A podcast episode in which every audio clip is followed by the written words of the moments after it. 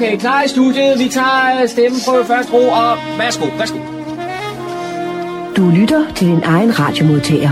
Fremragende, den er købt. Vi tager den, den her. Okay. Og med det så siger vi goddag og rigtig hjertelig velkommen her til programmet, der hedder Morgenkrøden. Min navn er Kurt Kammersgaard, og de næste to timer skal jeg bringe nogle indslag, som vi har fået øh, produceret her i ugens løb, og så skal vi også have masser af god musik.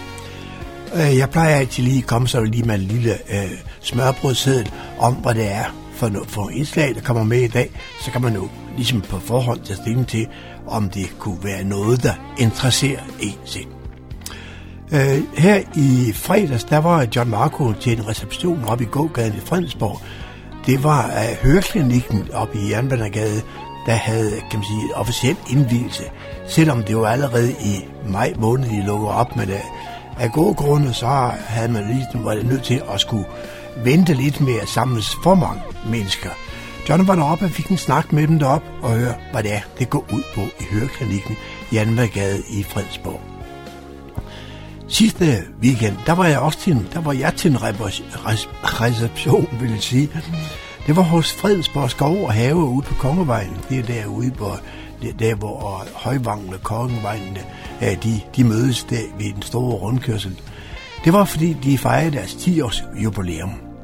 Og, men øh, da det er et stort sted derude med masser af, af udstillingslokale, ja, så var der også fyldt op. Det minder mig faktisk om sådan en dyreskue, bare uden dyr med masser af maskiner. Der var utrolig mange forskellige ting at se på derude. Og så var der jo en god servering derude samtidig. Det skadede jo ikke.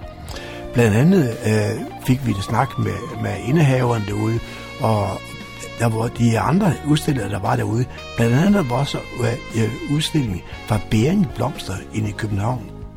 Det er det, fordi de har også nogle lokale derude, lagerlokale, og det skal vi høre om, hvordan det hænger sammen.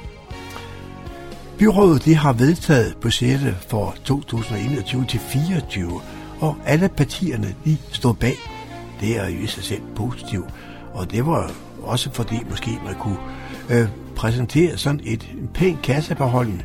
Det er noget, som man er, er stolt af her i vores kommune. Vi har talt med borgmesteren om det, og det skal vi også høre i løbet af formiddagen.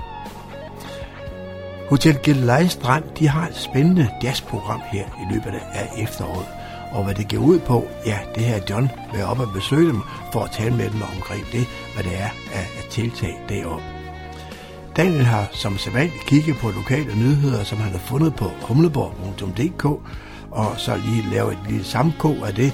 Hvis ikke man er fuldt med på hjemmesiden, så kan man så høre lige lidt om dem her.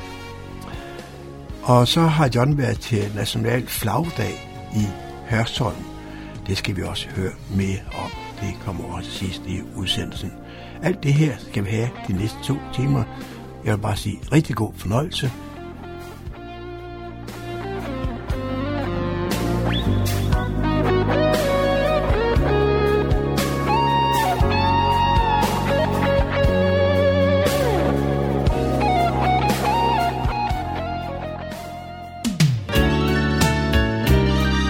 Lytter til Morgenkrydderen. I studiet er det Kurt Kammerskov. Jeg står her ved Høreklinikken i Jernbanegade nummer 11 i, i Fredensborg. Og ved min side der har jeg øh, Jeppe Svinger og Jesper Hall. Og, øh, og Jeppe, hvad er det, der foregår her i dag? Vi holder en lille reception for åbningen af Høreklinikken øh, i Fredensborg. Øh, vi ville jo gerne have holdt den, da vi åbnede i maj, men der var for mange restriktioner. Så nu har vi lige et vindue her, hvor vi kan invitere folk ind på kaffe og kage og måske lige et glas fadøl og lidt musik og, og så se, hvad der foregår. Og så har vi også en øh, kunstner, der udstiller her, øh, Elisabeth Fossheim, som har lavet nogle smukke malerier, vi har hængende herinde, som man også kan komme og se på. Og Jesper, du og jeg, vi talte jo sammen for nogle måneder siden, nemlig i, i, i maj måned. Ja. Hvordan er det gået i, i, øh, på stedet her siden da? Jo, det er gået meget godt faktisk. Vi har jo haft øh, lukket og haft telefon åbent, øh, så vi har kunne øh, få afstand imellem de forskellige klienter, der kom ind. Og så har der været sommerferie, men øh, vi er begyndt at komme godt i gang, og vi har også fået en hel del fra Hillerød, øh, hvor der har været meget pres på vores klinik der, de er kommet herover til Fredensborg, og så vi ligesom øh, kan se folk gå ind og ud af dørene, og, og vi, vi er godt tilfredse. Har I så nogen fornemmelse af, om det er folk her fra byen, der kommer, eller fra hele oplandet? Umiddelbart tror jeg, at det mest er fra byen. Øh, vi har jo også været at nogle kontakter. Blandt andet så cykler jeg jo i cykelklubben, hvor der er mange i, i alderen sådan 60-80 år, øh, og der er der nogle af dem, der har været hernede, ved jeg. Øh, og så har vi jo hængt opslag op i roklubben og golfklubben, og jeg tror, det, det er det, der trækker folk til umiddelbart. Måske skal vi lige have, lige have at vide, hvad jeres baggrund er, er, er for at være med i sådan en foretagende som det her. Og vi kunne starte med dig, Jeppe. Ja. Jamen, jeg er jo speciallæge i ørenæse halssygdomme, og øh, i de sidste otte år har jeg øh, delt klinikken med Jesper Hall på Dyrehavevej 19 i Hillerød, hvor vi er ørenæse halslæger sammen. Og så har vi øh, i de år, og hvis den der lidt før, det har haft samarbejde med Michael Parsberg, som øh, bestyrer og ejer en lille kæde af høreklinikker. Øh, og øh, der har vi altså først haft øh, på Dyrehavevej i Hillerød. Men på grund af at meget pres på den klinik og travlhed, så valgte vi at prøve at se, om vi kunne finde et andet sted for at aflaste og for at hjælpe nogle flere. Øh, og så fordi jeg selv bor i Fredensborg, så synes vi, det var nærliggende at prøve her.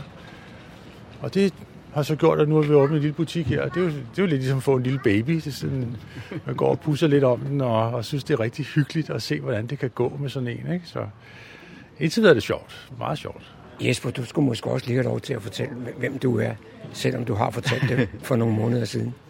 Ja, men jeg har også øh, en ansættelse i Hillerød sammen med Jeppe øh, med vores øh, speciale klinik, men også en tilknytning til byen, fordi øh, min øh, morfar havde øh, Præstemosegård ude på øh, Præstemosevej i, siden 1942. Så også af den grund synes jeg, det er sjovt at, at kende, lære byen at kende på en anden måde som handelsdrivende. Og, og det sætter jeg stor pris på øh, som en øh, sidegeschæft, kan man sige, til vores almindelige praksis. Uh, Jesper, du gik lidt hurtigt på. Hvad er dit speciale? Ja, mit speciale er også ørenæse hals øh, sygdomme, og, og vi har også øh, interesse inden for allergi, og, og så også nedsat hørelse selvfølgelig. Så står jeg sammen med, med Kuno. Og Kuno, hvad er det, du laver her?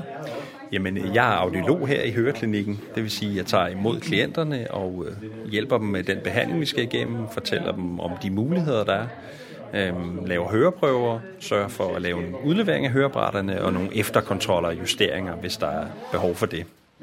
Og nu er vi gået op til det store, flotte kagebord, og den ene af disse lavkager, den er jo meget, meget smukt dekoreret. Kan du lige fortælle os, hvad det er, vi, vi ser på den? Jamen på den ene kage her, der ser vi simpelthen et, skal vi kalde det et klassisk høretab. Det er et øh, presbyakusis, som er et aldersbetinget høretab, som øh, nok er det fleste af vores klienter jo selvfølgelig kommer med, og det er jo nok også derfor, vi har, vi har valgt den her i dag. Du taler om aldersbetinget øh, høretab.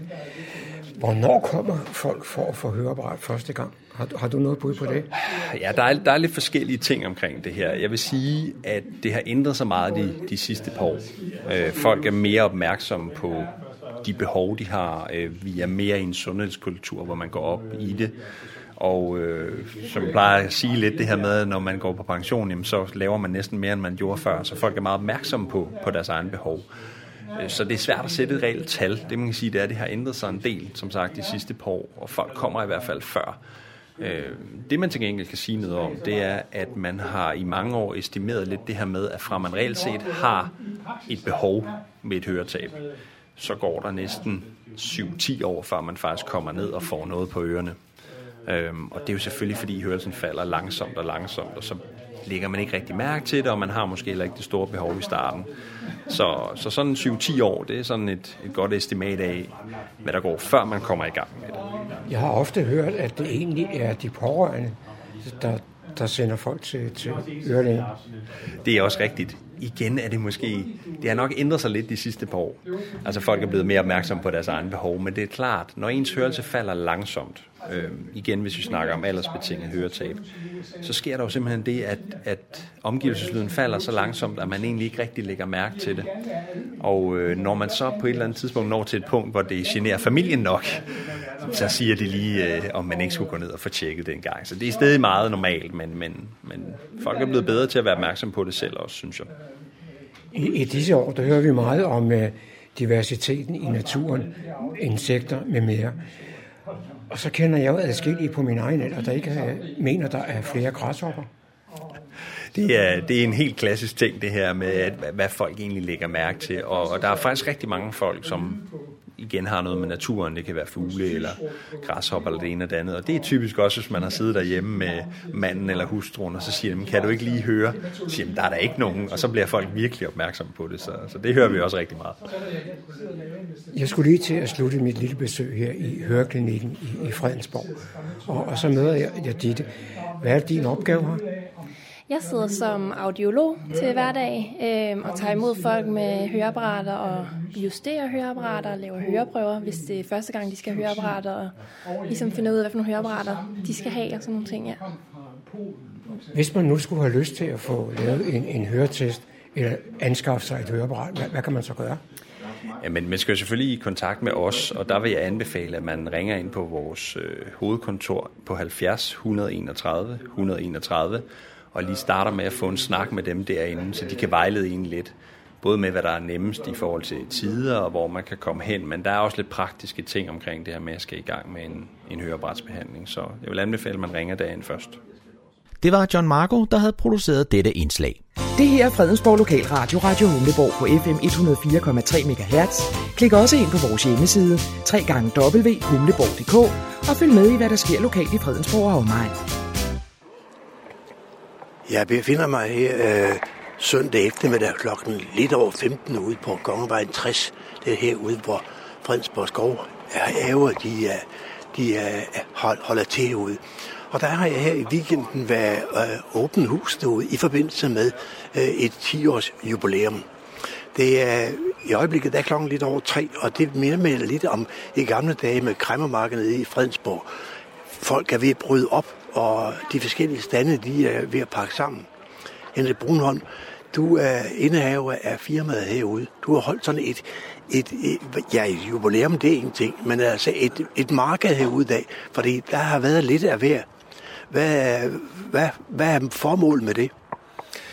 Jamen det er jo for at få noget kontakt til vores faste kunder, få nogle nye ind i butikken, få vist, øh, hvad vi kan og hvad vi dur til, og øh, vise vores maskiner, vores øh, ekspertise inden for reparationer og, og øh, salg og service af, af landbrugsmaskiner, traktorer, minigraver, øh, hækklipper og, og øh, plæneklipper og hvad der ellers skal bruges i, i private haver og til det offentlige og til, og til øh, erhvervsfolkene. Men det, det minder mig lidt i gamle dage, når man var til dyreskue eller sådan noget ung skue. Fordi der er så mange forskellige maskiner herude, så det er helt utroligt. Militærmaskiner, jeg ved ikke hvad, og så der kan alverdens ting. Men øh, det har jo ikke en skid med, der er ingen dyr herude overhovedet, ikke også? 10 år, siger du, på, her, på, her i Fredensborg. Hvordan øh, er startet det op i sin tid, Henrik? Jamen, øh, vi startede jo op ude på den gamle sjæltank ude i Lønholdt, og øh, der overtog vi en, en, øh, en forretning derude, der, øh, der sådan kørt middelmåde. Og øh, der startede jeg op med tre mand ude for 10 år siden. Og så har det kørt lidt slag i slag siden, ikke? Og, og i dag er vi 18 fastansat. 18 fast, fastansat. Nu ved jeg godt, at selv her i løbet af sommeren, coronakrisen, det er jo græsset er groet alligevel. Så man skulle tro, I stadigvæk har solgt øh, masser af græsslåmaskiner, selvom det har været coronakrise. Ja, vi har fået haft et, et, et fornuftigt salg her hen over øh, sommeren. Øh, der var godt nok lige et dyk her, der, der øh, solen skinnede, øh, og, øh, og alle græsplænerne mere eller mindre gik, gik ud. Øh, de blev, blev gule og triste. Men øh, vi har klaret det godt igennem, og så er vi så inde og slå på lidt andre på de andre øh, heste der, hvor vi har, har solgt nogle øh, minigraver og nogle ATV'er og noget forskelligt der, ikke? Og, og heldigvis udfolket har jo fået lov at arbejde hele tiden.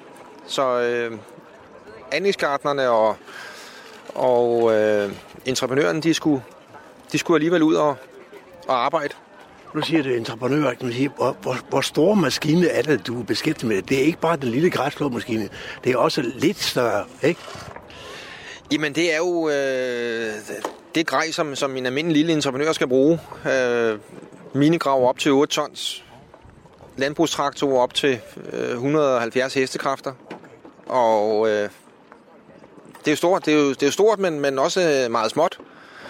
Og de der 10 mekanikere, jeg har på værkstedet, ikke også, øh, de gør jo et super stykke arbejde. 10, 10 mekanikere på værkstedet. Er, er der så meget, kan man sige, altså, er det fordi produkter, du sælger, de ikke holder til, det skal hele tiden til reparation, eller hvad er grunden til det? Det er fordi, vi har ikke så mange øh, kollegaer inden for branchen, okay. så øh, vi har et stort opland. Ja. Øh, der kommer jo, øh, ja, hele Nordsjælland kommer, kommer jo til Fredensborg og får repareret maskiner. Og øh, vi har, ja, vi har nogle dygtige folk, så det, øh, det rygtes. Nu ligger jeg lige på en hjørnegrund herude, øh, kan man sige, på, på Kongervej nummer, nummer 60, med øh, meget stor areal, mange, mange, mange forskellige bygninger. Det er jo ikke din alle sammen, jeg har ret, så det er det måske nok, men du bruger den ikke selv alle sammen, vel? Nej, vi har lidt, øh, vi har lidt udlejning herude til lidt små industri, øh, så vi, øh, vi laver lidt nytte af hinanden ja. og, kan, øh, og kan hjælpe hinanden, og der er jo tit nogen, der skal, der skal bruge en smed, der kan, der kan svejse et eller andet, eller trække et leje af, af, en, af en remskive, eller så, øh, så vi har øh, vi har god, øh, god nytte af hinanden. Hvad, hvad, hvad er det typisk for nogle firmaer, der leger sig i, i, dine lokaler herude? Jamen, det er jo øh, gør det selv manden, der, øh, der har en, en, en gammel veteranbil, han øh, godt vil have stående inde, øh, og ikke og ikke må have den stående hjemme i garagen for sin, for sin kone. Ja. Så, øh, ja, så har han, øh, så har han lidt frirum hernede og kan, kan sætte den ind og gå og hygge sig lidt med den. Der er nogen, der bruger det til opbevaring, og vi har jo blandt andet øh, Bjarne Als hernede, som, øh, som har alt sit julepynt hernede. Ja. Og han har også haft marked i dag hernede. Så øh, det er sådan lidt af alt muligt. Men meget, meget privat. Meget, privat, ja. Øh, nu, sådan, nu der har du jo haft åbent her både lørdag og søndag. Hvordan der, der har, kan man sige, interessen været for, for besøgende? Jamen, det har været rigtig godt. Vi øh, var jo heldige, at, at vi har næsten haft solskin begge dage her. Vi havde lige en regnby i går, ikke? Øh, men ellers har det gået rigtig godt. Øh, en god søgning til. Vi regner med, at der har været en, der har været et par hundrede mennesker øh, i går, ikke? Og, og, og en lille smule mere i dag her. Så øh, det er godt, og vi har haft øh, god øh, afstand til hinanden, og, og coronaspritten har, ja. har floreret på alle bordene her, ikke? Og, og øh, det er gået godt. Ja. Nu kan man høre, at maskinerne de er ved at blive kørt op på. Nogle skal væk her nu, for det er ikke dine alle sammen vel. Der er nogle, kan man sige, andre leverandører, ikke også, der har udstillinger ude, ikke? Ja, vi har øh, nogle, gode, nogle gode samarbejdsaftaler, ikke? og øh, vi har blandt andet haft øh, nogle, øh, nogle Bobcat gravmaskiner stående her. Vi har haft øh, Polaris, der er kommet med nogle øh, maskiner, som, øh, som de bruger til at lave lidt demo med der. Ikke?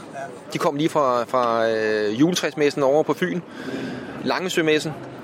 Men ellers er alle, alle øh, dyreskuer og markeder og forskellige har jo været, været lukket ned. Så de har øh, haft god tid til at, at komme til Fredensborg og, og, og vise maskinerne frem her, fordi de har, de har ikke fået lov at være andre steder. Du har måske ikke solgt selv, selv så meget i dag, men i hvert fald så har man fundet ud af, hvad det er, man kan få herude og kan komme ind, eller hvad? Ja, det er jo, øh, det er jo at skabe kontakten. Ja. Det er at få et lille hint om, at uh, der skal bruges en ny minigraver, der skal bruges uh, en ny plæneklipper, eller, eller uh, vi skal ud og give tilbud på en gammel plæneklipper, der er, uh, hvor der skal byttes om, om uh, ny traktor. Der er, der er, uh, der er en, en, en, god, uh, en god ordrebog, som, uh, som vi skal ud og følge op på her. ikke? Og, og der er lidt der med, at der skal tages nogle maskiner i byt, og det er jo også det, vi bruger vi bruger lidt øh, energi på. Altså, det, det, det er netop, kan man sige, I sælger også brugte maskiner, kan jeg forstå. Ja, vi, øh, vi tager lige så godt noget i bytte her, ikke? Og, og øh, det er det er jo det der med, med, øh, med handel, ikke? Køb salg. Men er, er det ikke svært, kan man sige, at tage en, en brugt øh, maskine af en eller anden øh, minigraver eller en ting, hvad, hvad, og, og hvad det sætte sådan nogle ting? Er det ikke svært? Det er jo sådan noget, man, man lærer sig undervejs, ikke? Det er jo, det er jo der nogle gange, man godt kan, øh, kan øh, brænde næsen lidt. Ja. Men øh, så er det jo, at, at øh, så er det op på hesten igen, ikke? Og så, øh, så næste gang, så ved man så lidt mere. Så øh, efter sådan 10 år i branchen, så har man, så har man lidt fingeren på, på pulsen og kan ligesom øh, vurdere tingene, ikke? Al, den almindelige borger, der skal bruge en til til en lille, øh, kan man sige, græsslåmaskine til, til parcelhus, ikke også? Øh, de går mange gange ned i Bilka eller, eller over nettet og køber sådan nogle ting. Kan du godt konkurrere med sådan, med sådan nogle tilbud, de kan, de kan føre de andre? Ja, men det er jo ikke de samme maskiner, der, der er tilbud, typiske tilbud på. Der er... Øh de billige maskiner der, det er jo typisk noget, der bliver produceret nede i, i, i, øh, i Asien, ja. og øh, dem beskæftiger vi os ikke så meget med. Det, øh, tilbudsmaskinerne skal, må de sgu godt holde for sig selv, fordi øh, det er sjældent en god oplevelse, og der er rigtig mange, der er kede af, når de kommer øh, op forbi og siger, vi har lige købt sådan her, ja. og nu har den været afsted til reparation for tredje gang, og nu er vi sgu kede af den. Vil du ikke tage den i byt? Så må jeg bedrøve med at sige, at nej, ikke lige, ikke lige den model der. Den, øh, den må I skulle se, om I kan sælge på, på den blå avis, eller fritidsmarkedet, eller alt andet der. Så der, der er nok at tage fat på, kan man sige. Det er også det, hvis du køber den, kan man sige, enten på nettet, eller du køber den i, i en anden øh, supermarked, jamen, så kommer du hjem i en kasse, så bliver der lidt af IKEA-agtigt. Så skal man selv til at finde ud af og sammenskitte, og kan lortet så køre, ikke også? Der ved jeg herude, så ja, der, der er der noget andet. Der er blevet tingene prøvet af, inden man får den med hjem. Jamen, der er alle maskinerne, vi, vi sælger herude, de er samlet og startet op og kunden får en instruktion i den, inden de forlader forretningen her. Sådan så øh, der ikke er nogen... Man er ikke i tvivl om, hvordan maskinen fungerer, men øh, der bliver der er sørget for, at der er fyldt olie og benzin på, så der ikke er noget, der, der, der glipper der. Og øh, så har kunden en god oplevelse. Og så kommer de, kommer de igen og, og fortæller det til naboer og venner og bekendte, og så den vej rundt har vi øh, et rigtig godt netværk. Sådan et, et, kan man sige, et mini-messe, der, der nu, som man godt kan kalde det, der har været herude i dag, det er måske også fremtiden. Kunne du forestille sig, at, øh, at man kunne holde noget, noget mere af den slags? Fordi du, pladsen, det mangler du ikke noget, og der er masser af pladser, og for, kan man sige, for endnu flere stand herude. Ja, det var da en mulighed, at, man kunne lave noget samarbejde med, øh, med nogle øh, udvalgte øh, forretninger op fra, fra gågaden, så, øh, så vi kunne lave noget sammen hernede. Ikke? Øh, så det er vi da ikke afvisende for, andet vil sige, lave sådan en, en fast dag om, om, øh, om året, ja. at man laver en, en, en markedsdag. Ja. Det, øh, det er godt nok et stort arbejde at lave det, og, og øh, det er også det der med, med værguderne, ikke? Men øh, når så det lykkes, så er det sgu dejligt. Ja. Og det gjorde det her i weekenden. Henrik, du skal mange tak, og tak for de dejlige servering, der er været herude. Der er pølser, der er kaffe, der er øl, og der er vand. Så en rigtig god oplevelse. Tak skal du have. Jamen, tak lige måde.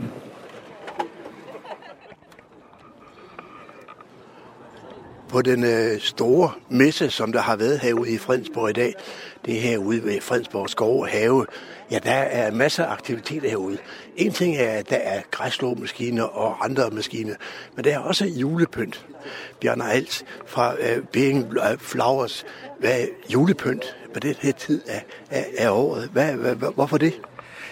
Ja, altså vi, vi har jo sådan set jul hele året.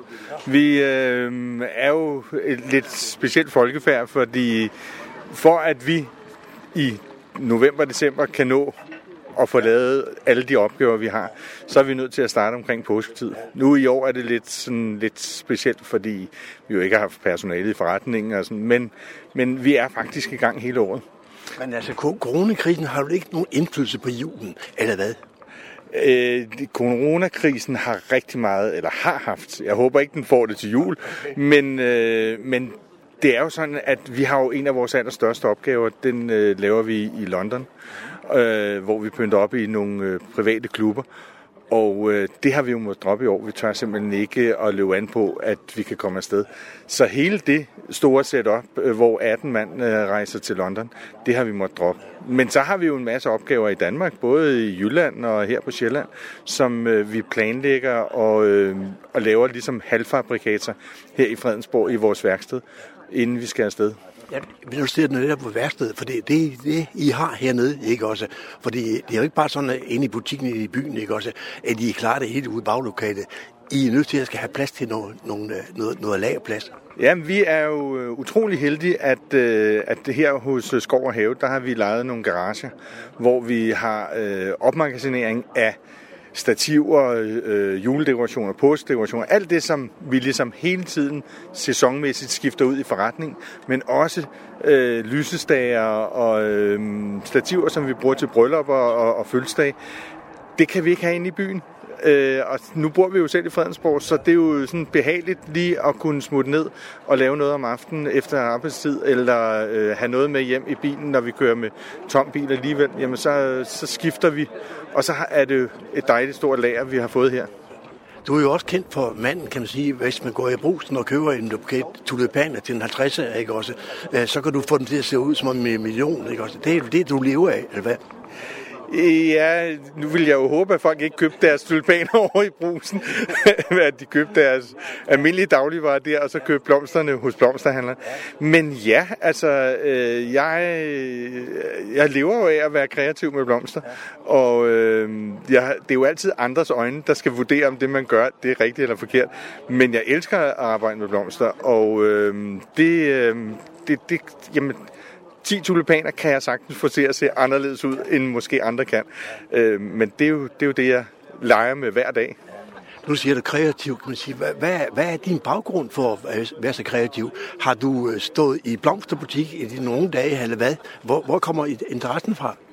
Ja, det er jo lidt sjovt, øh, fordi jeg er jo barnefødt på Amager. Og da jeg var helt lille, så øh, gik jeg ned i det lille øh, gardneri, der lå øh, lidt længere hen ad vejen. Og der sorterede jeg urtpotter. Og der fik jeg en øre per urtpot. Så det, altså, når vi havde sorteret måske øh, for to eller to og en halv, så kunne vi gå over og købe snold for det. Øh, men jeg var kun 7-8 år, og så flytter vi så til Fredensborg. Og der kommer jeg jo til at gå i klasse med Paul Otto, øh, fra Vinding Auto. Øh, og hans mor, Karen, hun havde jo Country House, og der øh, lavede hun blomster. Så øh, jeg gik med Paul Otto hjem, og så øh, gik han ned i værkstedet, og så gik jeg ind og satte mig i, i, i, i Karens værksted og lavede blomster. Og det var sådan der, det startede. Jeg havde jo regnet med, at jeg skulle være pilot eller politimand, men det gik en anden vej. Og, så jeg har jo, siden jeg var 9-10 år, har jeg arbejdet med det. Øh, og jeg har altid synes det var sjovt. Det har altid været, altså det er jo når ens, når ens fritidsinteresse, ens passion, det bliver ens levevej, så kan man vist ikke opnå mere. Det har du fuldstændig ret i.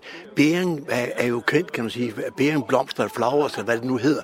Det var der, du kan man sige, sluttede din karriere af som, øh, som øh, arbejds, kan man sige, tager, og så overtog du hele skidtet selv. Ja, det, altså, det var den korte version. Men det er jo rigtigt, jeg, øh, jeg startede hos Karen, og øh, der passede jeg blandt andet også, øh, da jeg gik i skole, hendes lille forretning, øh, Country Flower, som lå oppe i Jernbanegade. Øh, og der ville jeg faktisk gerne blive. Men Karen, hun sagde, Bjørn, du skal videre, du, det, det, det der, det nytter ikke noget. Nej, og der var Kirsten, øh, Kirsten Jørgensen, hun var så øh, allerede kommet ind hos Bering. Vi havde jo siddet over for hinanden i mange år og, og bundet grænse. Øh, og så var det jo meget nærliggende, at jeg søgte ind til København. Det var det var ikke rigtigt. Det var en fin forretning, og det var, ja, nej, det var ikke rigtig mig. Men øh, jeg synes selv, jeg har været med til at øh, præge forretningen, sådan så at det også er blevet en forretning for, for menigmand. Øh, vi gør det på en anden måde, og vi øh, har et fantastisk håndværk, og vi har selvfølgelig også nogle priser, som måske er lidt højere, men det er ikke fordi vores blomster er dyre, vi bruger bare flere blomster, eller bedre kvalitet. Øh, og det, øh, jamen sådan er det. Du så sige, at butik for menige mand, for det, det, der er vel en tendens til, kan man sige, at I ligger lige deroppe, hvor, hvor jeres, kan man sige, kunder er kongehuser og andre, der er godt ved, ved, ved muffen. Ikke? Også man, man kan godt som almindelig minimand, som man siger, gå ind og, og, og få flotte dekorationer hos dig. Altså, hvis vi kun skulle leve af kongehuset ja. og, og, og, og så måske øh, spidserne i Danmark, ja. så tror jeg ikke, vi skulle have nogen forretning. Nej, det er det. Vi har rigtig, rigtig mange, som kommer. Ganske almindelige mennesker, som bare gerne vil øh, have en buket, som har lidt mere kvalitet. Eller øh, komme ind og, og, og se i forretningen. Der er jo mange, vi har mange, som jo nærmest har forretningen lidt som en øh, jamen, et lille kreativt hjørne. De kommer ind forbi og ser, at vi står og binder, og vi elsker, når der kommer folk. Så vi kan godt lide, at der er gæster i forretningen. Øh, men det, det er jo sådan lidt blevet en institution i København. Nu siger du, nu ser vi uh, kongehuset, men uh, det er jo ikke bare det danske kongehus, du har, du arbejder for, eller hvad? Vi har lavet noget for det svenske kongehus, vi laver for det græske kongehus. Vi, altså, jo, vi kommer rundt omkring øh, i verden, men, men vi lever ikke kun af de kongelige. men, hvordan er det så? Det er det, man forestiller sig. For eksempel her på Fredensborg, der har de jo sendt nogle gartner, nogle blomsterbinder og ting og sager. Men øh, øh, kunne du godt tænke dig at være med i, i de dekorationer, de sætter på bordet, når der er statsbesøg? Jamen, øh, det, jeg kunne sagtens se mig selv som at være med i sådan en opgave, men vi kan ikke være alle steder. Øh, og vi har jo en, en god forretning med masser at, at lave inde i København. Øh, og, og, og når de ringer efter os, jamen så kommer vi selvfølgelig. Men, men øh, vi ved jo også godt, at, at de selv har personale, men der er også opgaver, som de ikke selv kan magte. Og så øh, outsourcer de, og det kan jo så lige så godt være os, som det kan være en anden blomsterhandler. Nu starter vi med at snakke om jul, og øh, jule, kan man sige, ting, som du har herude fra lageret. Du tørner ud i det, der ligger over, og så skal det sælges ud her nu. Hvordan har interessen været for det? Øh, jeg er positivt overrasket. Okay. Altså, man ved jo aldrig, om der kommer nogle mennesker, men øh, jeg synes faktisk, det er gået rigtig godt. Men vi har stadigvæk meget. Vi har det jo sådan, at hver år så øh, køber vi en ny serie hjem, som passer til vores jul det år. Øh, og så resterne, de bliver lagt på lager, og nogle gange så bliver lageret bare lidt for stort, ikke? er, er, det, er det noget med, med farver og sådan nogle ting, kan man sige? Du, du siger, at øh, julen 2020, hvilken farve er det? Ja, hvis jeg fortalte det, så hvis, ved jeg jo også, at så vil uh, hele Danmarks blomsterhandler jo uh, abe efter.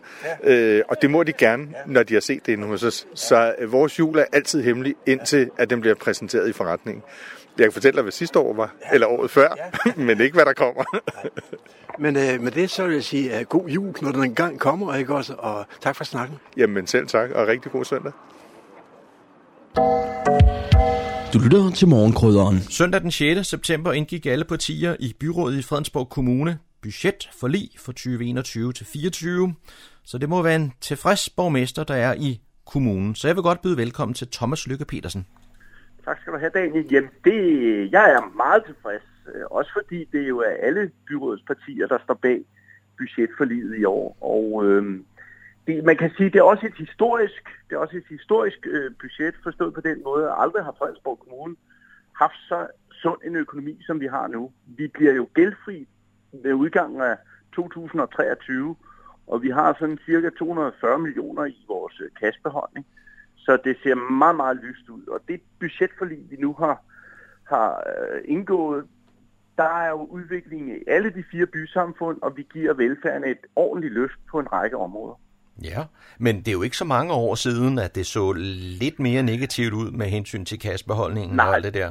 det har du ret i. Altså for, hvad var det, 15, der havde vi landets laveste kassebeholdning, og da vi lagde de to gamle kommuner sammen, altså Frans Bombæk og den gamle Karlebo Kommune, der havde, var vi jo en af de mest forgældede kommuner i landet. Jeg tror, den femte mest forgældede kommune i landet.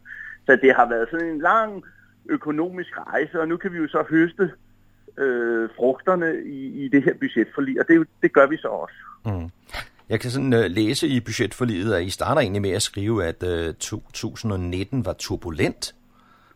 Og hvordan skal det forstås? Uh, det, jamen altså, ja, det var ikke turbulent for vores økonomi. Altså det, som, øh, det, som der hentydes til der, det har nok været lidt, at vi har været usikre på den udligningsreform, som, som man barslede dengang, ikke? og mm. som jo nu blev vedtaget her i år, altså 2020. Jeg tror, ja. det er det, der hen, henvises til, eller det ved jeg, det er. Mm. Der var vi sådan lidt usikre på, hvor havner Fredensborg Kommune i forhold til udligning. Og man skal huske på, at Fredensborg-borgerne netto om året betaler over 400 millioner til andre kommuner. Så når man regner det hele igennem. Ja. Så vi afleverer stadigvæk penge til andre kommuner. Men du fik også nævnt her for lidt siden, at øh, vi er ved at blive gældfri, og det høster vi lidt øh, frugten af nu. I har lavet mm. et øh, budgetforlig, som i hovedtræk indeholder hvad? Ja, men i hovedtræk så indeholder det jo det, at vi afdrager med over 50 millioner om året frem til 2023. Øh, og vi har jo afdraget igennem rigtig mange år. Det vil sige, at den, øh, den, den hvad hedder det, øh, nytårsaften i 23, så, så, så er Fredensborg Kommune gældfri. Og det betyder jo, så skal vi jo ikke i 2024 afdrage noget mere, så har vi de penge at gøre godt med på andre områder. Ja. Så har vi også en meget høj, eller en høj skatte, øh, kassebeholdning i øjeblikket på en 240 millioner kroner. Det betyder jo, at vi kan sætte en række aktiviteter i gang, og det gør vi så også øh, i de fire bysamfund, men også hvor vi løfter velfærden på, på ældre, pædagoger, og pædagoger, altså vores daginstitutioner og i vores skoler. Ja. Og noget af det, som man kan se frem til, er netop nogle nye øh, anlægsprojekter. Ja. Noget, noget, noget, noget, noget af det, man, man uh, går meget op i visse steder, det er sådan noget som uh, en svømmehal. Ja, ja, altså vi må uh, konstatere, at Fredensborg Kommune er desværre en af de få kommuner i Danmark, der ikke har en svømmehal. Der er kun tre andre kommuner, der ikke har det, og nu har vi så besluttet et inde i byrådet, at vi gerne vil have en svømmehal i Fredensborg Kommune. Også fordi der er et, et, reelt behov, men også fordi, at en svømmehal er andet end en svømmehal i dag.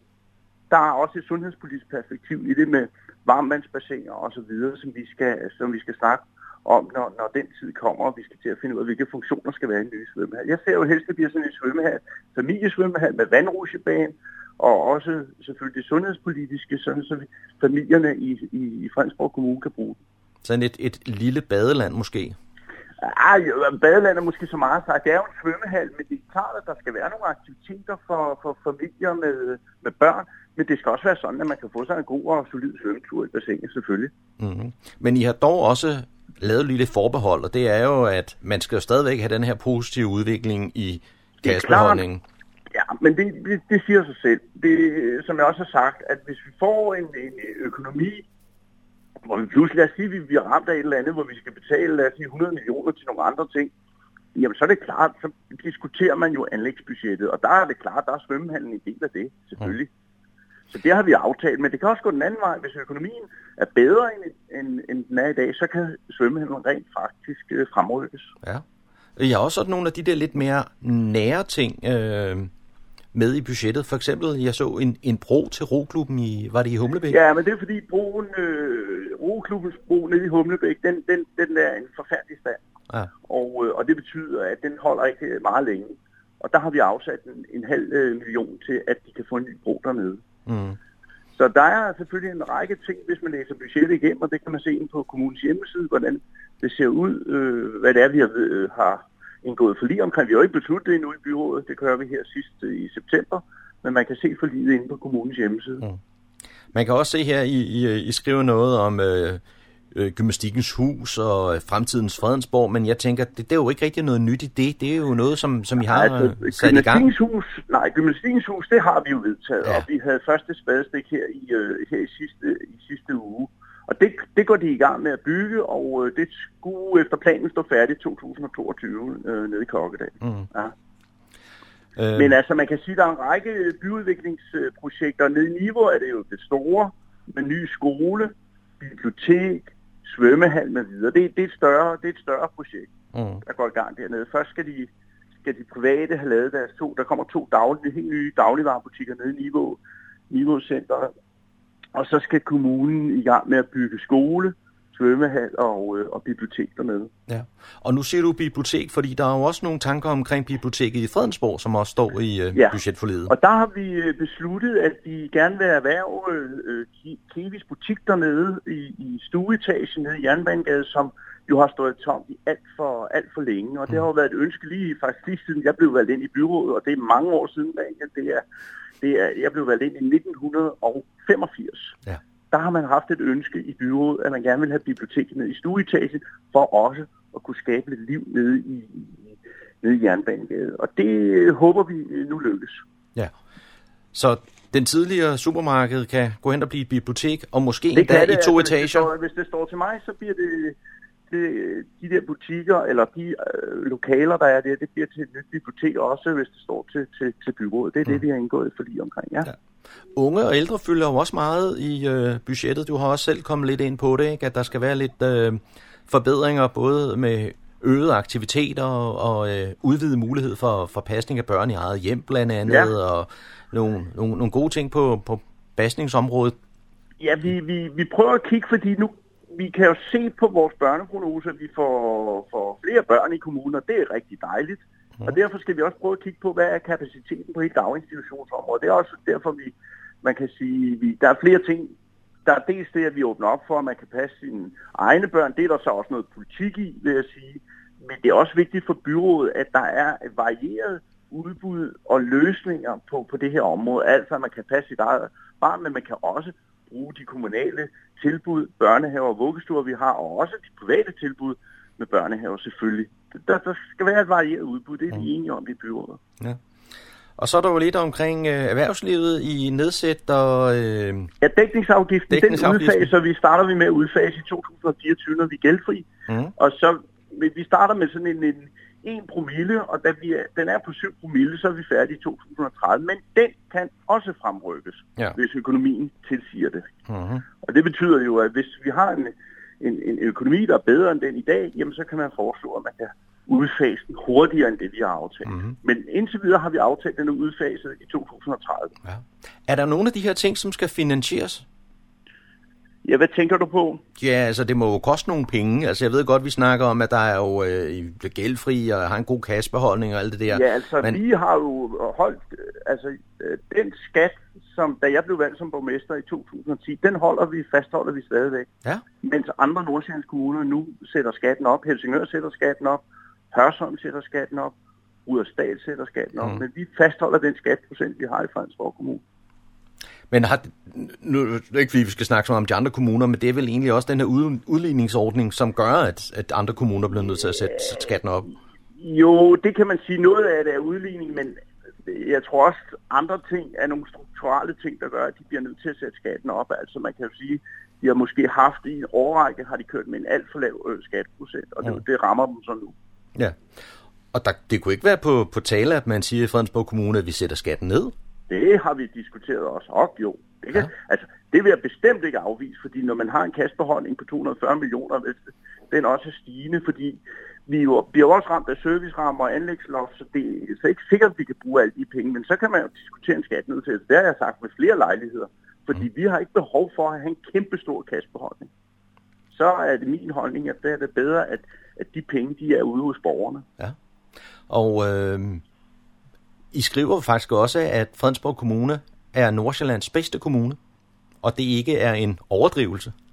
Nej, der bliver vi sådan lidt, øh, måske nogen vil sige, lidt for selvfede, men det mener jeg faktisk er rigtigt, når man måler Fredensborg Kommune på forskellige parametre på serviceniveau, øh, på vores skatteprocent, på de øh, byudviklingsprojekter, vi, vi i øjeblikket har, har, er i gang med, jamen, så synes jeg faktisk, og når jeg kigger på mine øh, nabokommuner, så synes jeg faktisk godt, vi kan tillade os at, at sige det. Mm. Når I nu sidder og forhandler sådan nogle ting her øh, om kommunens øh, budget, sidder I så også og tænker på, at øh, pengene de skal fordeles ligeligt imellem bysamfundene? Ja, det, altså, jeg har jo lidt den holdning, at man skal se kommunen som en kommune, og ikke, øh, og ikke sådan, fordi man nu er valgt i Niveau eller er valgt i Fredensborg, så skal man kun sidde og tænke på, hvad der sker i ens eget lokalområde. Der er det ret vigtigt, at man som byrådsmedlem øh, hæver sig op i, i helikopteren og kigger ud over hele kommunen. Men det er klart, at vi, øh, vi kigger på, at der skal ske noget i hvert bysamfund. Mm. Det kan jo ikke være sådan, at der er et bysamfund, hvor, hvor det hele sker. Altså, men samtidig kan man også sige, at vi kan ikke have en, en svømmehal i hvert bysamfund. Vi kan heller ikke have et gymnastikkeshus i hvert bysamfund. Mm. Og vi kan heller ikke have et løbestadion i hvert bysamfund. Der må man ligesom fordele det og sige, jamen hvad er det egentlig borgerne i pågældende øh, bysamfund, at de ønsker. Og det synes jeg, vi har været sådan rimelig gode til at, at jagte at sige, Nå, men for eksempel i Fredensborg, der vil man gerne have et løbestadion, og det fik man rent faktisk. Ikke? Mm. Altså Fredensborg var jo Fredensborg by var jo de første, der fik noget. De fik jo en skole til 140 millioner. Ja, det er ikke mange år siden. Nej, og det var dengang, vi virkelig ikke havde nogen penge. Ja. ja. Hvor- Hvordan er processen omkring sådan nogle forhandlinger? Er det sådan, at de andre partier kommer til, til dig som borgmester og siger, vi Jamen, altså, ønsker os det og det og indkalder- det? Jeg indkalder alle partier til møder, og så typisk har jeg fire forhandlingsmøder med partierne. Og, øh, og der diskuterer vi forskellige ting, og så kommer partierne med deres ønsker. Og så diskuterer vi, om vi kan blive enige, eller om vi ikke kan blive enige, og, og, øh, og de forskellige ting, som de kommer med. Hvert parti har jo deres egne mærkesager, skal du tænke på. Det er jo ikke sådan, at alle, alle partier i byrådet, de har de samme mærkesager. Nogle vil meget gerne have en svømmehal, nogle vil gerne have, at man udfaser dækningsafgiften, nogle vil gerne have, at der bliver givet på ældreområdet, og så videre. Så altså, alle har forskellige ting, som de ønsker, og så til sidst, så siger man, Nå, men så prøver vi at kigge på de forskellige ting, og, og, hvis enderne når sammen, ja, så laver man et, et budgetforlig, og enderne nåede sammen denne her gang med alle partier. Det er jeg jo selvfølgelig rigtig tilfreds med. Det kan jeg godt forstå. Og her til sidst, Thomas Lykke Petersen, jeg vil lige høre, cykler du på arbejde i øjeblikket? Jamen, jeg har da cyklet her øh, efter sommerferien, det har jeg. Ja. ja. Hvorfor? Jeg var forbi Rådhuset ikke, for, for nylig, der hang der et stort banner for den kampagne, som hedder Vi cykler på arbejde. Ja, det er rigtigt. Den Så- har jeg også reklameret for, og det synes jeg, man skal gøre. Ja, Ja. Så øh, det var Så egentlig det- bare øh, det, det handlede om. ja lige præcis. Og det er der mange, en, en del, der gør her på, på Rådhuset, inklusiv mig selv. Ja. Ja. Så er du fri for at tage øh, kystbanen. Den er jeg fri for, så er jeg fri for at have mundbind på i kystbanen. Ja, Ja, det er dejligt. Ja. Det er dejligt, ja. Jeg vil sige tak til borgmester Thomas Lykke Petersen for den her information. Det var så lidt. Hvad skulle det være? Jeg vil gerne se på en sodavand. Det er næsten det eneste, vi ikke kan klare. Men vi kan servere god alsidig lokalradio her på Nordsjællands mest voksne lokalradio, Radio Humleborg. Så må det ikke også, der skulle være noget for dig? Jeg vil gerne have en pakket ind. Jeg er taget til Hotel Gitte Leje Strand, der naturligvis ligger i Gitte Leje. Og her der møder jeg øh, Gitte Artby. Øh, Gitte, hvorfor mødes du og jeg i, i dag? Jamen, jeg tænker jo, at det er fordi, at vi har nogle, øh, nogle gode arrangementer øh, her i efteråret inde i vores øh, flotte sal her på hotellet. Og, øh, og det er nogle arrangementer, som, øh, som er øh, med swingende og god musik og øh, god mad. Du siger arrangementer. Nu kommer jeg jo fra, fra Jazzkanalen. Mm. Kunne du fortælle lidt om, hvad det er for en slags arrangementer, vi, vi, vi skal tale om? Altså her den, øh, den 17. september har vi øh, debut på, på en række arrangementer, som vi kalder torsdags dinner dance. Og, øh, og arrangementerne blev sådan øh, planlagt, før vi vidste alt det her med, med corona, så jeg har sådan valgt at holde, holde fast i, i den titel. Øh, men om vi må danse, det, øh, det er jo ikke til at vide. Øh, men det er i hvert fald nogle aftener, med, øh, hvor man får en toretters menu, og så spiller øh, orkestret Wheels øh, op til dans, eller, eller hvad vi må. Måske så bliver det bare til en hyggelig aften i et godt selskab med, med små step under, under bordet. Og så har vi øh, gæstesolist øh, Jesper Lohmann øh, på den aften, og det, øh, det glæder vi os meget til. Ja, han er en af de store kroner. Det må man sige. Han har gjort det rigtig godt, øh, som, som Elvis øh, blandt andet, og så med i kvartetten øh, More Jacks. Men det er som om, du driver lidt udenom mit, mit spørgsmål. Musikgenren, som, som vi taler om her, hvad er det?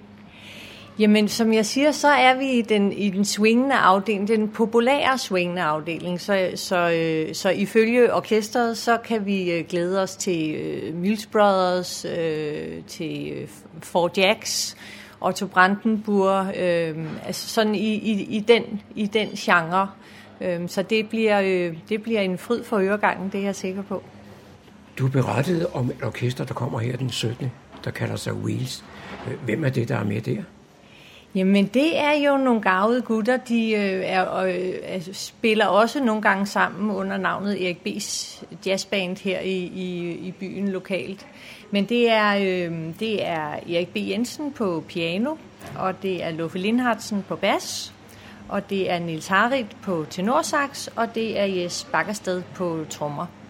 Det er, øh, det er øh, nogle fantastiske gutter, som har jo spillet med ja, øh, Gud og hver mand øh, inden for branchen, og også de store, tunge drenge. Så det er, det er virkelig nogen, der kan deres kram.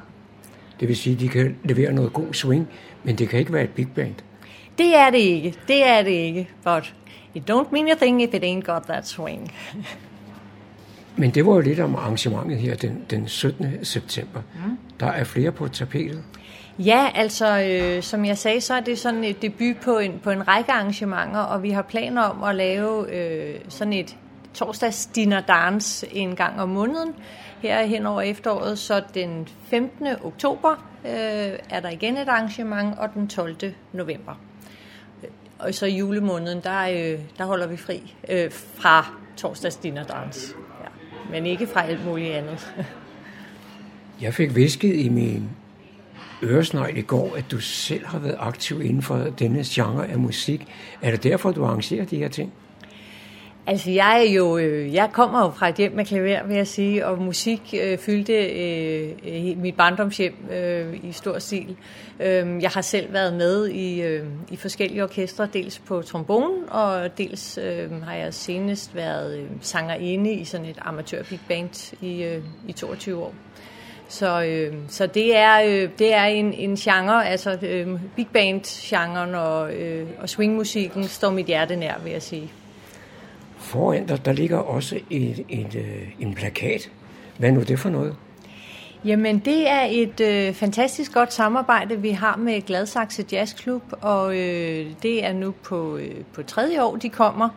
Øh, og det er sådan en jazzweekend den 2. 3. oktober, hvor, øh, hvor vi har nogle rigtig gode navne på programmet. Om fredagen er det Tribute to Louis Armstrong, og om lørdagen er det Fesser Antis Jazz Kings, som, øh, som vi kan byde på.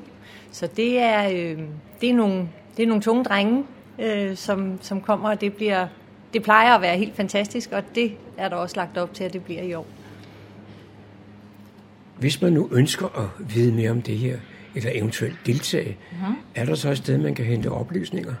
Ja, på vores hjemmeside, der har vi jo, øh, der har vi jo nogle flere informationer liggende og, øh, og link til, til bestilling af billetter til Jazzweekenden og til vores dinner dance. Man kan også ringe hertil og bestille billetter her til øh, hotellet. Og øh, så vil der sidde en, en sød dame og, og tage imod og, ja, og hjælpe. Så, øh, så der er to muligheder. Måske skulle du lige give mig øh, mulighed for at finde hjemmesiden, og så give mig telefonnummeret. Jamen, det gør jeg gerne. Jeg kan jo lige fortælle måske, at det er www.gillelejestrand.dk, som er vores hjemmeside, og vores telefonnummer er 48 30 05 12. Og vi ligger centralt i Gilleleje på toget, så, øh, så det er vi let at finde.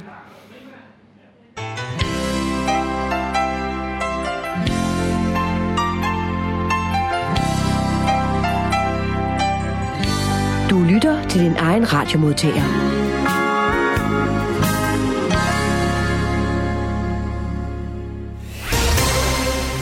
Så er det igen tid til lokale nyheder og informationer hentet fra humleborg.dk, oplæst og redigeret af Daniel Jørgensen.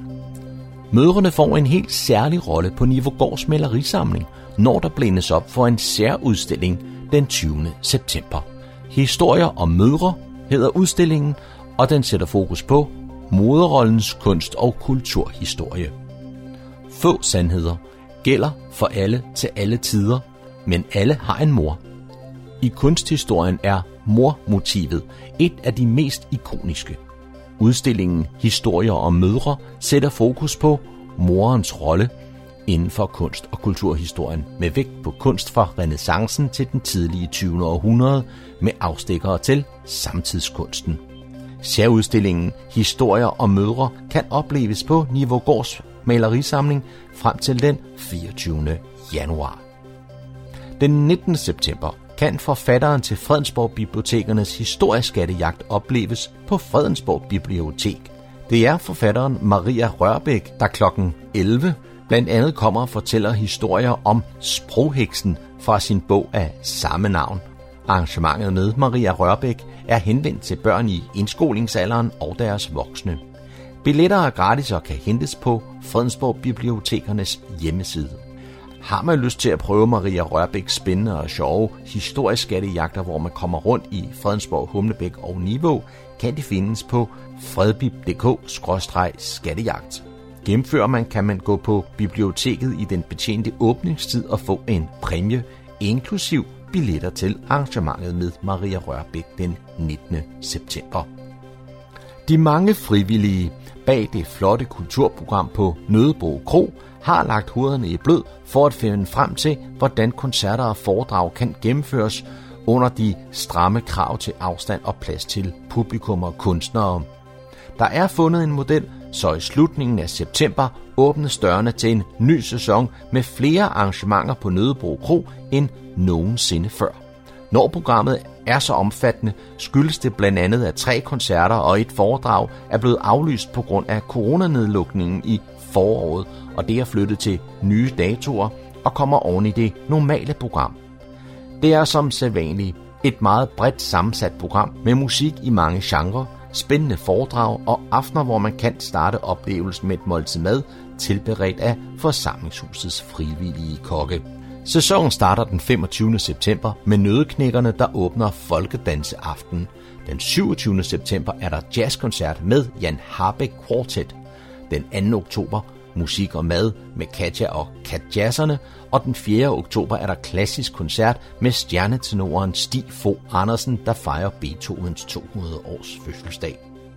Den 7. oktober er der foredrag med Thomas Ubesen, og den 11. oktober er der irsk-engelsk folkemusik med duoen Jane and Shane. Læs mere på forsamlingshusets hjemmeside nødebo-kro.dk, hvor man også kan købe billetter. Og det er klogt at gøre i god tid, i det der er begrænset antal pladser, som hurtigt kan blive udsolgt. Det var, hvad vi havde fundet frem af lokale nyheder og informationer for denne gang.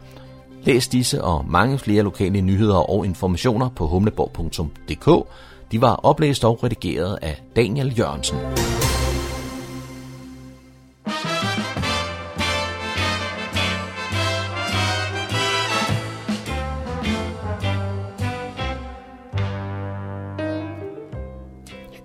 Lytter til programmer, der hedder Morgenkrøderen. En hver lighed med nogen anden eksisterende radioprogram må sige at være ren helt.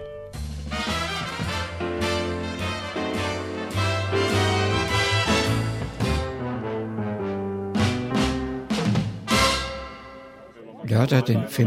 september markerede man landet over den nationale flagdag for veteraner og andre udsendte danskere. Det gjorde man også i Hørsholm, og her der startede man på Hørsholm Kirkegård kl. halv ni. Og så gik man samlet til mindepladsen på Kirkegård, hvor der blev lagt en krans. Det er borgmester i Hørsholm, Morten Slotved, der fortæller om dagens program. Jeg vil gerne starte med at sige tak, fordi I alle sammen er kommet her i dag og er med til at markere. Og det er, vi blev enige om, at vi ønsker at starte her på Kirkegården i år, fordi at vi, øh, vi fejrer også genforeningen. Og, øh, og i den henseende, så, øh, så, så lagde vi lige en halv time til vores flagdag. Øh, flagdagen er blevet en tilbagevendende attraktion her i Hørsholm, og øh, det er jeg rigtig glad for. Så, så jeg, jeg, jeg er faktisk lidt imponeret over, at der kommer så mange mennesker i dag, og er med til at, at højtidliggøre dagen i dag. Så, så jeg glæder mig til en, til en dag sammen med jer alle sammen. Det næste, det er oppe på Hørsholm Rådhus, og husk, at Rådhuset, det ligger nu bag ved Rosendalen. I skal ikke køre ned, for der er lidt mørkt dernede. Øh, så det er bag ved Rosendalen, vi alle sammen ses, og, øh, og der starter det klokken 9, og der er flagerallé deroppe, så jeg går stærkt ud fra, at vi kan finde ud af, hvor I skal gå ind henne, så, så må det ikke det lykkes. Så øh, tak fordi I alle sammen er kommet i dag. Det er lørdag formiddag, jeg står på Hørsholm Kirkegård, og her ved min side, der står Lotte Cooper. Lotte, hvad er det, vi, vi fejrer her i dag? Jamen, det er jo den øh, nationale flagdag for Danmarks udsendte. Og vi startede dagen her i dag på øh, Hørsholm Kirkegård, hvor vi mindes de faldende kriger, øh, som er faldet i 1848 til 54 og 64. Og der er vi jo samlet en del her, og så bagefter så skal vi over på Rådhuset, og hvor det er mere den officielle flagdag for de inviterede veteraner og deres pårørende. og så er der tale ved borgmesteren derovre, og vi får en oplægsholder, og så er der selvfølgelig dejlig brunch. Så det er sådan for at markere og minde og hylde både de nuværende udsendte og de tidligere, og dem, der er faldet. Så træffer jeg en, en kvinde her, nemlig Jeanette Sofer. Og Jeanette, hvor kommer du fra? Jeg kommer fra Veterancenteret. Veterancenteret, der arbejder vi med at støtte soldater før, under og efter udsendelse, samt deres pårørende. Øh, jeg arbejder på en satellit, der ligger oppe i Høvelte, men vi er landstækkende, og vores hovedkvarter med hele vores ledelse og forskningsenhed øh, er i Ringsted. Og ellers så har vi, for at vi kan være nærværende over for veteraner og pårørende, så er vi øh, Høvelte, Slagelse, Fredericia, Aalborg, Holstebro, og så har vi nogle små satellitter rundt omkring. Vi hører af og til om folk, der har været udsendt, at de kommer hjem, og de har nogle problemer. Hvilke problemer er det, I oftest hører om? De problemer, vi hører om, er oftest, at folk isolerer sig. Øh, desværre får vi tit kendskab til folk øh, på et senere tidspunkt, end hvor vi gerne ville have mødt dem. Det vil sige, at vores soldater er jo nogle stærke kale og kvinder, øh, som klarer tingene selv og har ofte et godt netværk. Øh, det vil sige, at de klarer deres hverdags udfordringer sammen med deres netværk og klarer det alene. Og når de søger hjælp, eller deres pårørende søger hjælp, så har de ofte gået med problemerne i en del år. Øh, og når vi så møder øh, veteranerne, så er det hvor at de begyndte at isolere sig, de har måske øh, mistet deres arbejde øh, igennem en skilsmisse, og øh, vi får så kontakt til dem og kan hjælpe dem med at blive afklaret i forhold til psykologisk behandling, i forhold til støtte til at tage kontakt til kommunen, hjælpe dem med at finde en fast bolig og i det hele taget støtte dem til at få det bedre liv, som de ønsker sig. Det lyder som om, det er en meget, meget bred vifte, øh, som I skal tage af. Hvad, hvad er din øh, baggrund for at, at, at lave alt det? Jamen, jeg er uddannet socialrådgiver, øh, men som jeg siger, opsøgende rådgiver. Øh, der har vi både ergoterapeuter og pædagoger, socialpædagoger, og har alle sammen. Oftest har vi en baggrund inden for psykiatrien, men for uden jeg selv, altså opsøgende rådgiver, er der også øh, nogen, der sidder og arbejder som socialrådgiver. Der er beskæftigelsesrådgiver og psykologer. Og så har vi her i 1. marts har vi fået etableret det, der hedder en familieenhed, så at vi nu også har en specialiseret gruppe af medarbejdere, der tager sig af de pårørende.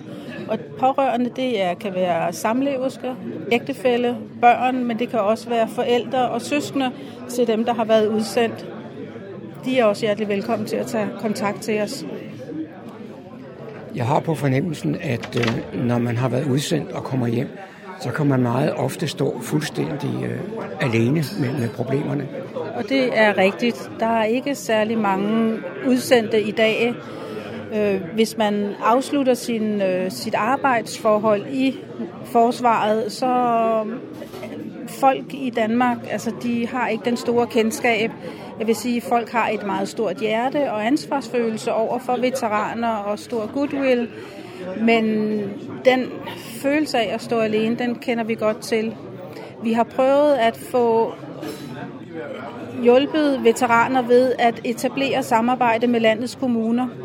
Det kommer fra regeringen af og forsvarsministeren, der den tidligere forsvarsminister, som ønskede et styrket samarbejde med landets kommuner, og vi har igennem de sidste to år fået underskrevet samarbejdsaftaler med 73 af landets kommuner, og sidste år var vi oppe og underskrive med Morten Slotsled øh, en samarbejdsaftale med Hørsholm Kommune, øh, som går ud på et styrket samarbejde, og når folk henvender sig til kommunen, så er der en i kommunen, som kender særlig meget til det at arbejde med veteraner, og som ved, at vi eksisterer, og vi kan træde til som bisider og rådgiver. Både for sagsbehandlerne heroppe, hvis der de oplever nogle særlige udfordringer, men også for veteranen. Radio Humleborg, Fredensborg Lokalradio på 104,3 MHz. Jamen, øh, så vil jeg gerne byde officielt velkommen her til vores flagdag i Hørsholm. For mig er det en speciel dag at få lov til at stå her i dag Og være med til at hylde jer alle sammen. Være med til at sige tak. Være med til den der fornemmelse af, at der er nogen, der har gjort lidt mere, lige gået lidt ekstra, for at vi alle sammen får lov til at leve i et demokrati her i Danmark og her i Hørsholm. Så det er jeg rigtig glad for. Tak fordi, at I også vælger at komme i dag og være med til at gøre det til en god dag og en god oplevelse. Jeg ved, der er flere kommuner, der er faktisk ret presset over, kan man gøre det, kan man ikke gøre det på grund af covid-19. Og, øhm, og, og løsningen her i Hørsholm, øh, den var, at øh, med det antal mennesker har vi lov til at være samlet, og dermed var jeg meget på, selvfølgelig holder vi den også i år. Jeg ved, der er andre kommuner, der har aflyst den øh, på grund af, på grund af covid-19. Jeg vil lige sige, at øh, til stede her i dag, der har vi også veterancenteret Jeanette Soffer, der sidder lige her midt i. Og, øh, og hvis der er nogen, der ønsker lige at have en snak med, med hende, så, ja, så tror jeg, hun bliver her i hvert fald noget tid nu. Øh, så, så de er til stede i dag. Så har vi velkommen hjem ved Jakob Larsen. Og de er også, det er nogen, der er med til at prøve på at finde et arbejde og finde forskellige øh, muligheder, når man, øh, når man kommer hjem fra udstationering. Og så hvis der er nogen, der ønsker at snakke med Jakob, er han også til stede. Jeg er Jeanette, der siger jeg noget om lige om lidt. Øh, men allerførst, så vil jeg godt bede jer alle sammen om at rejse jer op, og så øh, holder vi lige et minuts stillhed.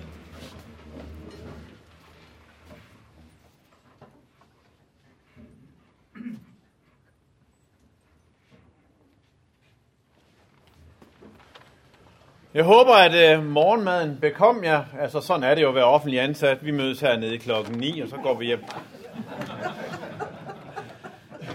Ej, jeg vil godt rette en kæmpe tak til køkkenet. Øh, jeg har ikke fået så fin en morgenmad før hernede, og øh, jeg synes, I virkelig, det kan I virkelig godt være bekendt. Og nej, det er ikke hver morgen, I står med den type morgenmad. øhm, godt. Kære alle sammen, hvor er det dejligt og se jer. Hvor er det dejligt, at vi kan samles, nu med behørig afstand, og mindes den indsats, de tab og de sejre, I alle bærer i jeres hjerter, på jeres skuldre og i jeres sind. Da jeg så skrev de her ord, så slog det mig, at det faktisk er ved at være lang tid siden, jeg sådan rigtig har holdt en tale. Og det har jeg selvfølgelig ikke gjort, da vi alle sammen har kæmpet med en usynlig fjende hen over det seneste halve år. En usynlig fjende kan være svær at bekæmpe. Der findes ingen live-koordinater, position eller efterretninger. Den fortæller heller ikke, hvor den er på vej hen. Og man kan føle, at man hele tiden er et skridt bagefter. Corona er en usynlig fjende. Men egentlig kan en usynlig fjende være mange ting. Det kan være psykiske udfordringer, oplevelsen af tab og sorg, eller mangel på forståelse for ens kvaliteter, omsorg eller opopfrelse. I morges besøgte vi de faldende krigere, som drog fra Hørsholm for at forsvare deres fædreland i de slesiske krige. En af de faldende blev hentet hjem af hans sørgende far, der i hestevogn kørte igennem landet og bragte sønnens lig hjem. Jeg er sikker på, at faderen også følte en usynlig fjende bosætte sig i hans hjerte, da sønnen drog afsted på denne farefulde rejse.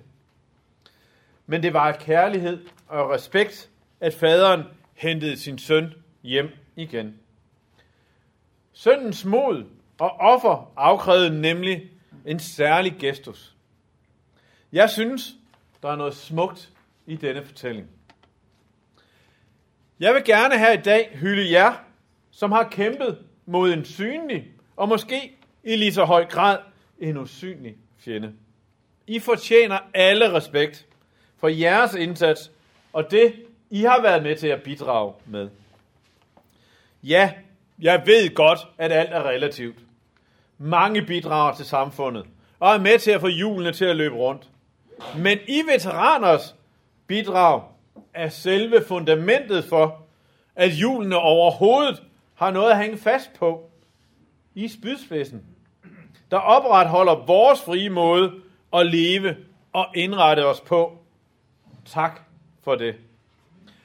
Som samfund vil vi derfor gerne vise jer taknemmelighed og respekt. Vi skal hjælpe jer i kampen mod synlige såvel som synlige fjender. Vi skal se jeres mange kompetencer, hvor omstillingsparathed, innovation og fleksibilitet er nødvendig for at kunne kæmpe under ekstreme forhold. Til slut vil jeg blot udtrykke min dybeste respekt for jer og jeres indsats, og sige tak, fordi at I kom. Tak for ordet, og ja, skål i kaffe.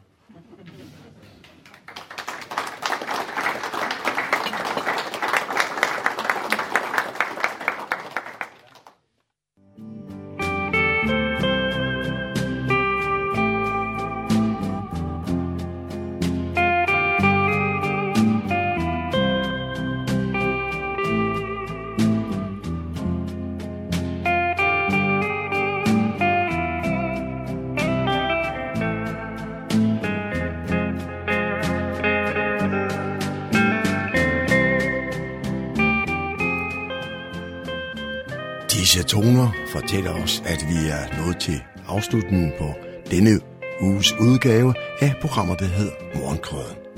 Her fra redaktionen, som består af undertegnet, jeg hedder Kurt Kammersgaard. Ja, der siger jeg tak for nu, og på genhør en anden god gang.